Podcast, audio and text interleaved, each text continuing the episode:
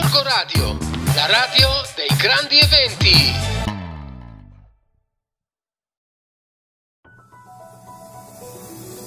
Quando parliamo di animali siamo abituati a pensare ai cani, ai gatti, alle tartarughe. Più di recente si sono aggiunti alla categoria degli animali domestici anche conigli, maialini, furetti, criceti.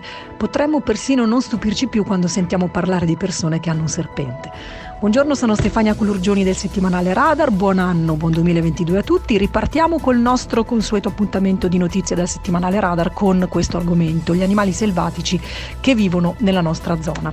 C'è infatti un tipo di fauna che non consideriamo mai, cioè quella che abita nelle nostre campagne, la fauna selvatica, la fauna non addomesticata, quella che vive libera e che si destreggia tra aree verdi e boschive e le città, tra le zone rimaste ancora naturali intorno ai corsi d'acqua e le nuove autostrade che spesso interrompono bruscamente il loro habitat. Per quanto si cerchi di mantenere i cosiddetti corridoi ecologici, insomma, è difficile per gli animali con- continuare ad avere un habitat, diciamo, omogeneo e spesso sono appunto disturbati proprio da nuove strade, nuove costruzioni, nuove abitazioni. Una parentesi per spiegare cosa sono i corridoi ecologici.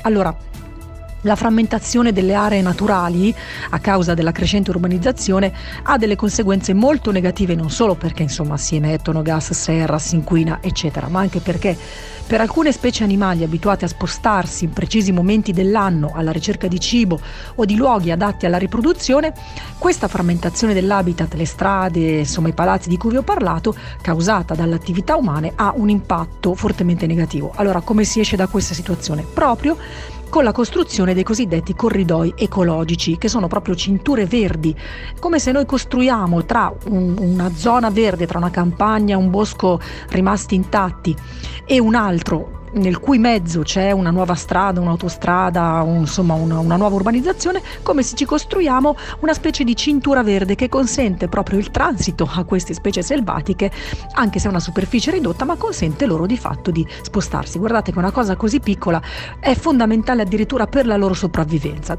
Questi corridoi determinano la salvaguardia della biodiversità. Oh. Perché vi parlo di questa cosa? Perché esiste in città metropolitana eh, un gruppo di agenti specializzati proprio nel salvataggio di queste specie non domestiche, di queste specie selvatiche. Ehm, allora, stiamo parlando in particolare del nucleo ittico venatorio di città metropolitana che ha proprio inviato un comunicato per raccontare che ha fatto quasi 200 salvataggi nel corso di un anno. Voi potete dire, va bene, ma di che animali parliamo? E eh, io vi racconto questo.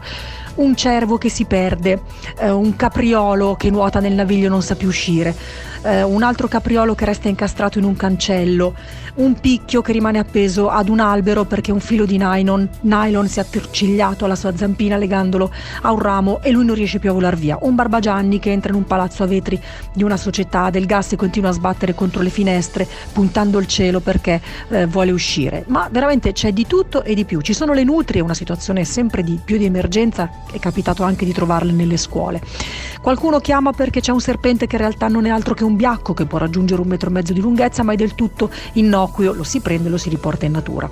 Insomma, ehm, addirittura anche ne- nei corsi d'acqua il pesce siluro, altri pesci da salvare quando il Villoresi e i canali milanesi vanno in secca. Ecco, di tutto questo, di questi salvataggi così atipici si occupano, si occupano proprio le guardie, scusate, gli agenti del nucleo ittico venatorio di città metropolitana che spesso sono proprio aiutate da guardie ambientali volontarie, no? Da guardie, eh, da volontari che di fatto li supportano. Però c'è anche da dire che c'è molto anche l'aiuto della popolazione che compone eh, il numero. Di quale numero stiamo parlando? Cosa fare se ci si imbatte in un animale selvatico ferito o in difficoltà? Bisogna subito mettersi in contatto con gli agenti del nucleo itico venatorio chiamando 02 7740 5808. Mai eh, fare azioni individuali, un comportamento sbagliato infatti potrebbe compromettere la vita dell'animale o la possibilità che possa ritornare a vivere in libertà nel suo habitat natura- naturale. Meglio chiamare loro che arrivano, sanno cosa fare e di fatto gli animali li salvano. Grazie per avermi ascoltato, ci sentiamo. Allora, a presto, vi aspettiamo come sempre in edicola e sui nostri social.